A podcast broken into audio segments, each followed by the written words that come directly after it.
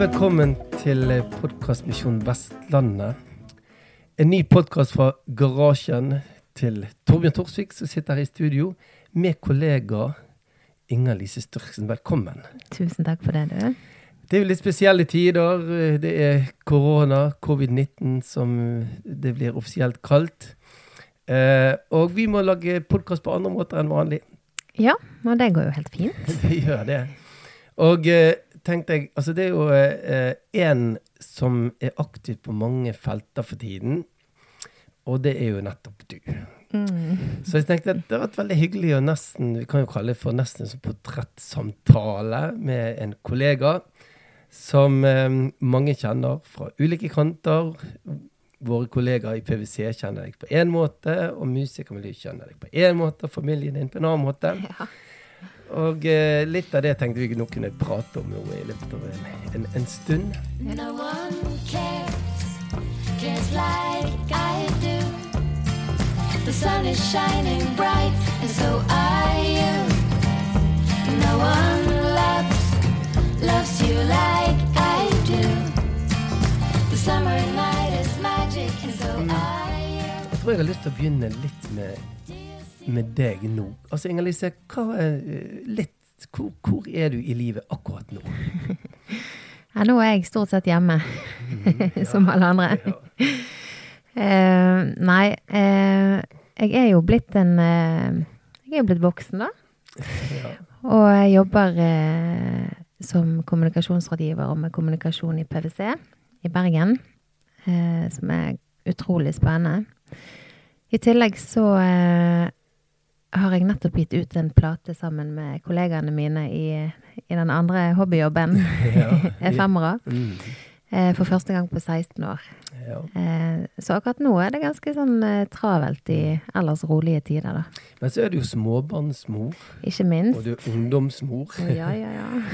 og ikke så lenge siden flyttet inn i ditt hus. Og ja, det stemmer. forholdsvis nyforlovet, så det skjer jo mye i livet ditt. Ja, det må jeg virkelig si, altså. Mm. Så i går satt vi faktisk og snakket litt om dette, meg og min uh, nyforlovede. Mm. At uh, herlighet, så vi må av og til sette oss ned og bare puste litt og tenke oss om og mm. ja, ta det med oss, alt som skjer. Men foreløpig er dere friske og fine alle sammen? Ja, heldigvis. Mm. Ja, det er det viktigste. Um, jeg tror jeg har lyst til å begynne litt med den musikerbiten. Sant? Du nevnte dere nettopp kommet ut med en ny plate. Hva heter den platen? Den heter Seasons. Seasons. Mm. Og det jobbet vi ganske mye med å finne den eh, Vi har jo så utrolig vanskelig bandnavn. ja. Eh, så vi har alltid tenkt at OK, femmere, der har folk en utfordring å skulle uttale. Da må vi i hvert fall ha litt sånn enkle eh, titler på albumene, da. Så mm. vi har holdt oss til Glu og Sønn og Ja. Og nå ble det Seasons. Mm. Efemera, hva, hva, hvordan oppstod det navnet? Husker du det? Ja, det oppsto på pikerommet til eh, Kristine Sandtorv. Da var vi sikkert sånn 15-16 år, noe sånt. Um, og jeg husker at vi faktisk satt uh, også i en uh, ordbok. vi var innom mye rare bandnavn, altså. Men uh, vi tenkte den gang i hvert fall at vi hadde lyst på noe som hørtes litt feminint ut, siden vi er nå tre damer. Mm. Um, så fant vi ordet femmere som ingen av oss eh, hadde noe forhold til fra før. Um, bortsett fra at, eh, at, det var en av oss som hadde en vits på russekortet. Den gode vitsen. Mm. Nei takk, ikke i aften, sa døgnfluen. Så betyr jo femmere døgnflue. Så tenkte vi ja, fem, litt feminint der. Og så syns vi det var litt vittig. da. Så der er historien. Ja. Og så nevnte du Kristine, men dere er tre stykker. Sistemann mm. i, i, gjengen, det er Det er Jannicke Larsen. Mm. Berglund Larsen, jeg tror. Så dere har jo reist verden rundt. Altså Det er 16 år siden sist dere kom med en ny plate. Er det, er det til og med så lenge siden dere spilte sammen nå? Um, vi har hatt noen uh, konserter innimellom, men uh, eh, langt ifra så mye som vi gjorde for 16 år siden og årene før der. Mm. Eh, og det er jo fordi at eh, timeplanen vår er ganske annerledes med Vi har vel ni barn totalt fordelt utover på oss tre, så eh, vi har valgt å fokusere litt på eh, fotballtreninger og Ja, barn og familie. Ja, ja. Um, eh, og da har jeg lyst til å komme inn på én ting. For det at um, jeg vet mange kjenner jo efemera og husker efemera fra den tiden. Det er ikke alle jeg klar over, det er at dere faktisk reiste verden rundt på turné i en periode og Mm. hadde stor suksess. Kan ikke du fortelle litt om det? Ja, det, det var fine år. Even if I were blind, it's easy to tell.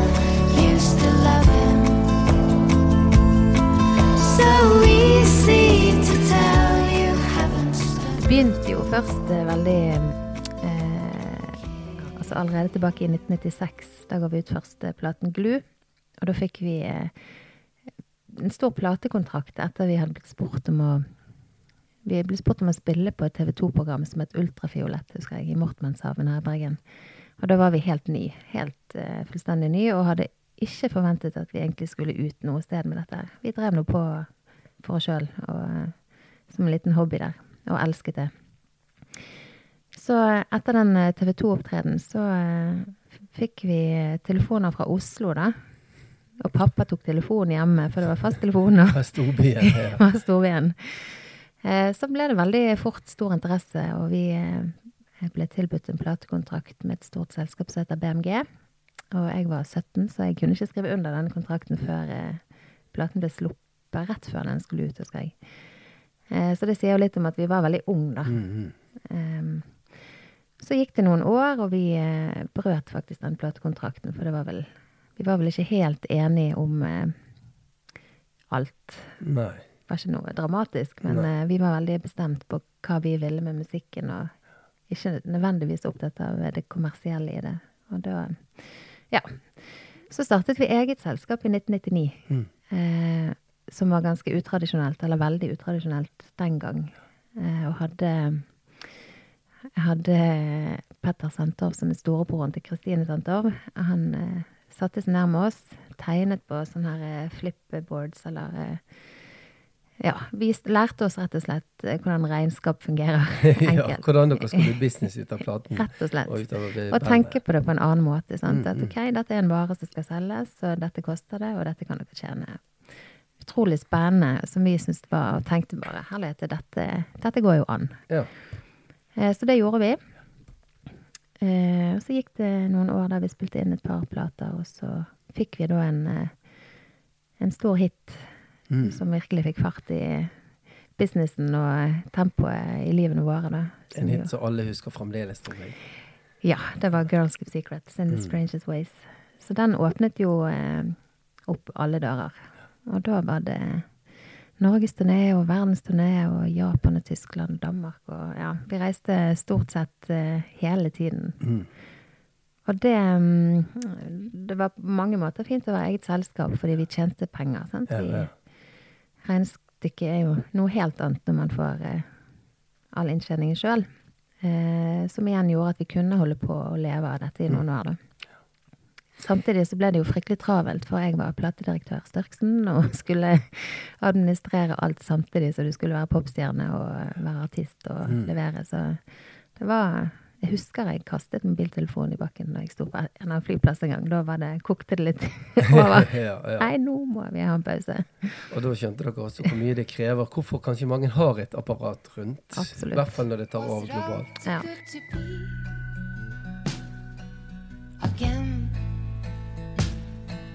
A self-fulfilling prophecy. You kept me close, you held me hard. And then I don't know where we are.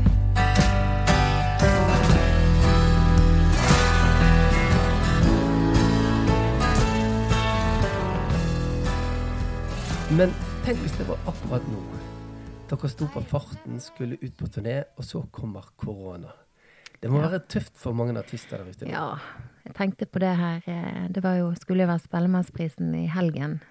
Og eh, flere artister der som for første gang er nominert. Og det er jo noe av det største du eh, får oppleve som artist. Ja. Jeg husker jo det sjøl òg, at første telefonen vi fikk den gangen om at vi var nominert, da hoppet vi i sofaen. Så, det, så jeg syns det er utrolig ja, Jeg syns synd på de som skulle eh, få oppleve det nå, men det kommer jo forhåpentligvis sjanser igjen. Det gjør nok det. Ja. Men det er jo litt gøy da å se hvordan det tar av med nettkonserter, og, og ikke minst at folk faktisk betaler for disse konsertene. Ja. Ja. en del artister tror jeg faktisk får mer betalt eh, nå enn de kanskje ville fått på tre-fire andre konserter live. Ja, absolutt. Så det, en, eh, det kan jo åpne seg et nytt marked der vi når ut til mange som ellers ikke kommer seg på konserter Ja. vanligvis. Ja, og ikke minst så er det jo en mulighet hvis man har et internasjonalt, eh, eller en internasjonal fanskare, så kan jo de også faktisk være med på konsert Ja, ja. der og da. sant? Så det er jo en eh, supermulighet, det. Nei, vi har sittet, vi er seks familiemedlemmer, og vi har jo sittet der og ja, Stor jubel og applaus for eh, disse artistene som vi har sett på verft og andre steder. Ja. Og prøvd å lage vår egen lille sånn sal, da. Og det, jo, det blir jo litt rart, men jeg merker jo det at når vi har gjort det noen dager på rad, så blir det helt naturlig. Ja. ja, vi trenger en liten innkjøring, men så tror jeg vi fort blir vant til eh, nye tilstander, altså. Men skal dere på turné nå? Er det ny verdensturné, eller? er Eh, nei, og det var vel heller ikke planen at vi skulle det. Nei. Nå er vi riktignok i dialog med Japan, og de er veldig interessert i å snakke med oss, og det er jo gøy. Ja, ja. Eh, men vi har en del konserter booket eh, i Norge. Eh, skulle vært nå i vår og utover høsten, så vi, eh, som alle andre, må nok skyve litt på ting. Men eh, jeg håper jo at vi skal kunne møtes ute igjen i fysisk verden. Men det må jo være litt deilig da å ha gjort dette før. Det var ikke noe når dere var 17 og skulle ut på verdensturné. Dere på en måte har gjort det og kan slappe litt av. Ja. Men det må jo være gøy å få den mottakelsen dere har fått. Og få kjempegod mottakelse på den nye platen. Ja, det er nesten litt overveldende. Og det er jo sånn at selv om vi er blitt voksen og kan se tilbake på første platen f.eks., og huske tilbake hvor usikker man er når man er 17-18 og skal levere fra seg et eh, album, sant? som mange skal mene mye om. Eh, vi har jo den litt fremdeles, selv om vi er veldig trygge på det musikalske og det vi holder på med, så vet jo du aldri, sant. Nei. Og får man gode anmeldelser, så er anmeldelser superviktig. Er de litt lunkne, så er det ikke så farlig. ja. Men 16 år er jo lang tid, sånn, så det er jo Ja, ja. spennende å se. Verden har endret seg. Absolutt. Mennesker endrer seg. Musikksmaken endrer seg.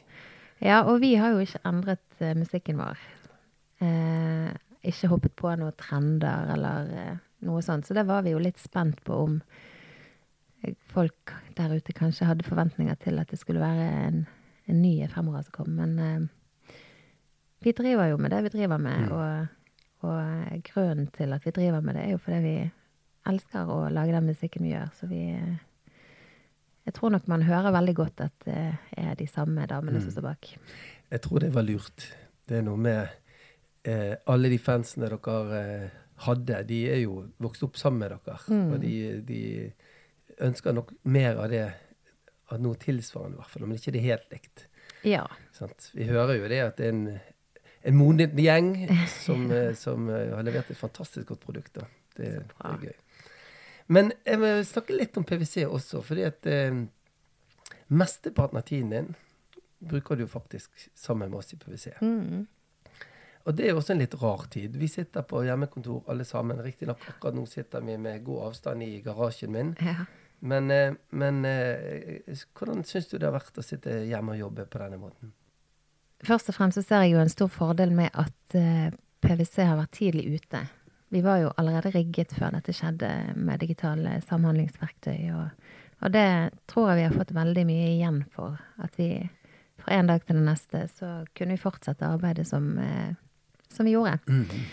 Eh, så er jo selvfølgelig fasilitetene litt annerledes, og eh, fokus Jeg har en gutt på ett og et halvt år, for Ja. eksempel, som er i sin verste selvskadingsperiode. Så han må jo eh, han må jo ha en hånd på seg hele tiden. Så vi driver med sånn eh, heftig skiftarbeid hjemme, da. Men det fungerer, eh, fungerer bra. Så må vi ta det, ta det litt sånn i rykk og napp og jobbe litt på kvelden. Og, ja. Ja, for jeg husker sjøl, jeg har jo fire barn, og kanskje den mest stressende perioden i livet er jo akkurat når de er i den alderen. Oh Og, yes. eh, så så jeg, jeg tenker ofte på alle medarbeiderne og alle andre der ute som er akkurat i den der pressperioden. sant? Og der alt skjer hjemme. Ja, ja, ja. Ungene skjønner ikke helt hvorfor ikke de kan komme seg ut heller. sant? Også, det er store endringer. ja virkelig. Så, Og Og sånn sett så Han på ett og et halvt trenger jo ikke noe videre forklaring. Jeg tenker det er verre for de som har eh, fireåringer, som mm. ikke skjønner hvorfor de ikke kan få leke med kompisen, og, og det er vanskelig å forklare. sant? Ja, det er nesten vanskelig for uh, de som er voksne også. Ja, Sant? det er jo det. Savner kompisene mine, jeg også. ja. Så, um, men eh, nå eh, sitter vi på vår podkast, Mm. og vi savner jo egentlig å ha litt flere mennesker inn i studioet vårt for tiden. Nå kommer vi til prøve, da, og kanskje med god avstand i garasjen invitere noen gjester inn, så får de som lytter på, følge med etter hvert. Eh, det, kanskje til og med må prøve noen nye metoder og, og sånt, men at eh, Misjon Vestlandet det skal fortsette videre, det kan vi vel love. ja, det kan vi love. Og alt vil jo bli lagt ut eh, digitalt, og så eh, jeg tenker vi skal klare å få til gode samtaler fremover som folk skal få lytte på. Men er du optimist? Tror du nå at eh, klarer vi å få dette på plass, eller er du litt sånn pessimist av natur? Hvor er du henne? Nei, jeg er optimist av natur. Jeg tenker det er ikke noe alternativ. Eh, men jeg må jo si at jeg aldri har opplevd eh, noe lignende før, selvfølgelig, som alle andre. Eh, og det er jo vanskelig, syns jeg. Jeg syns det er grådig vanskelig å ikke skulle eh, treffe min eh, syke mor, for eksempel, og alle andre der ute som eh, man skal passe ekstra godt på. Eh, men jeg kjenner at jeg har troen på at vi skal få det til.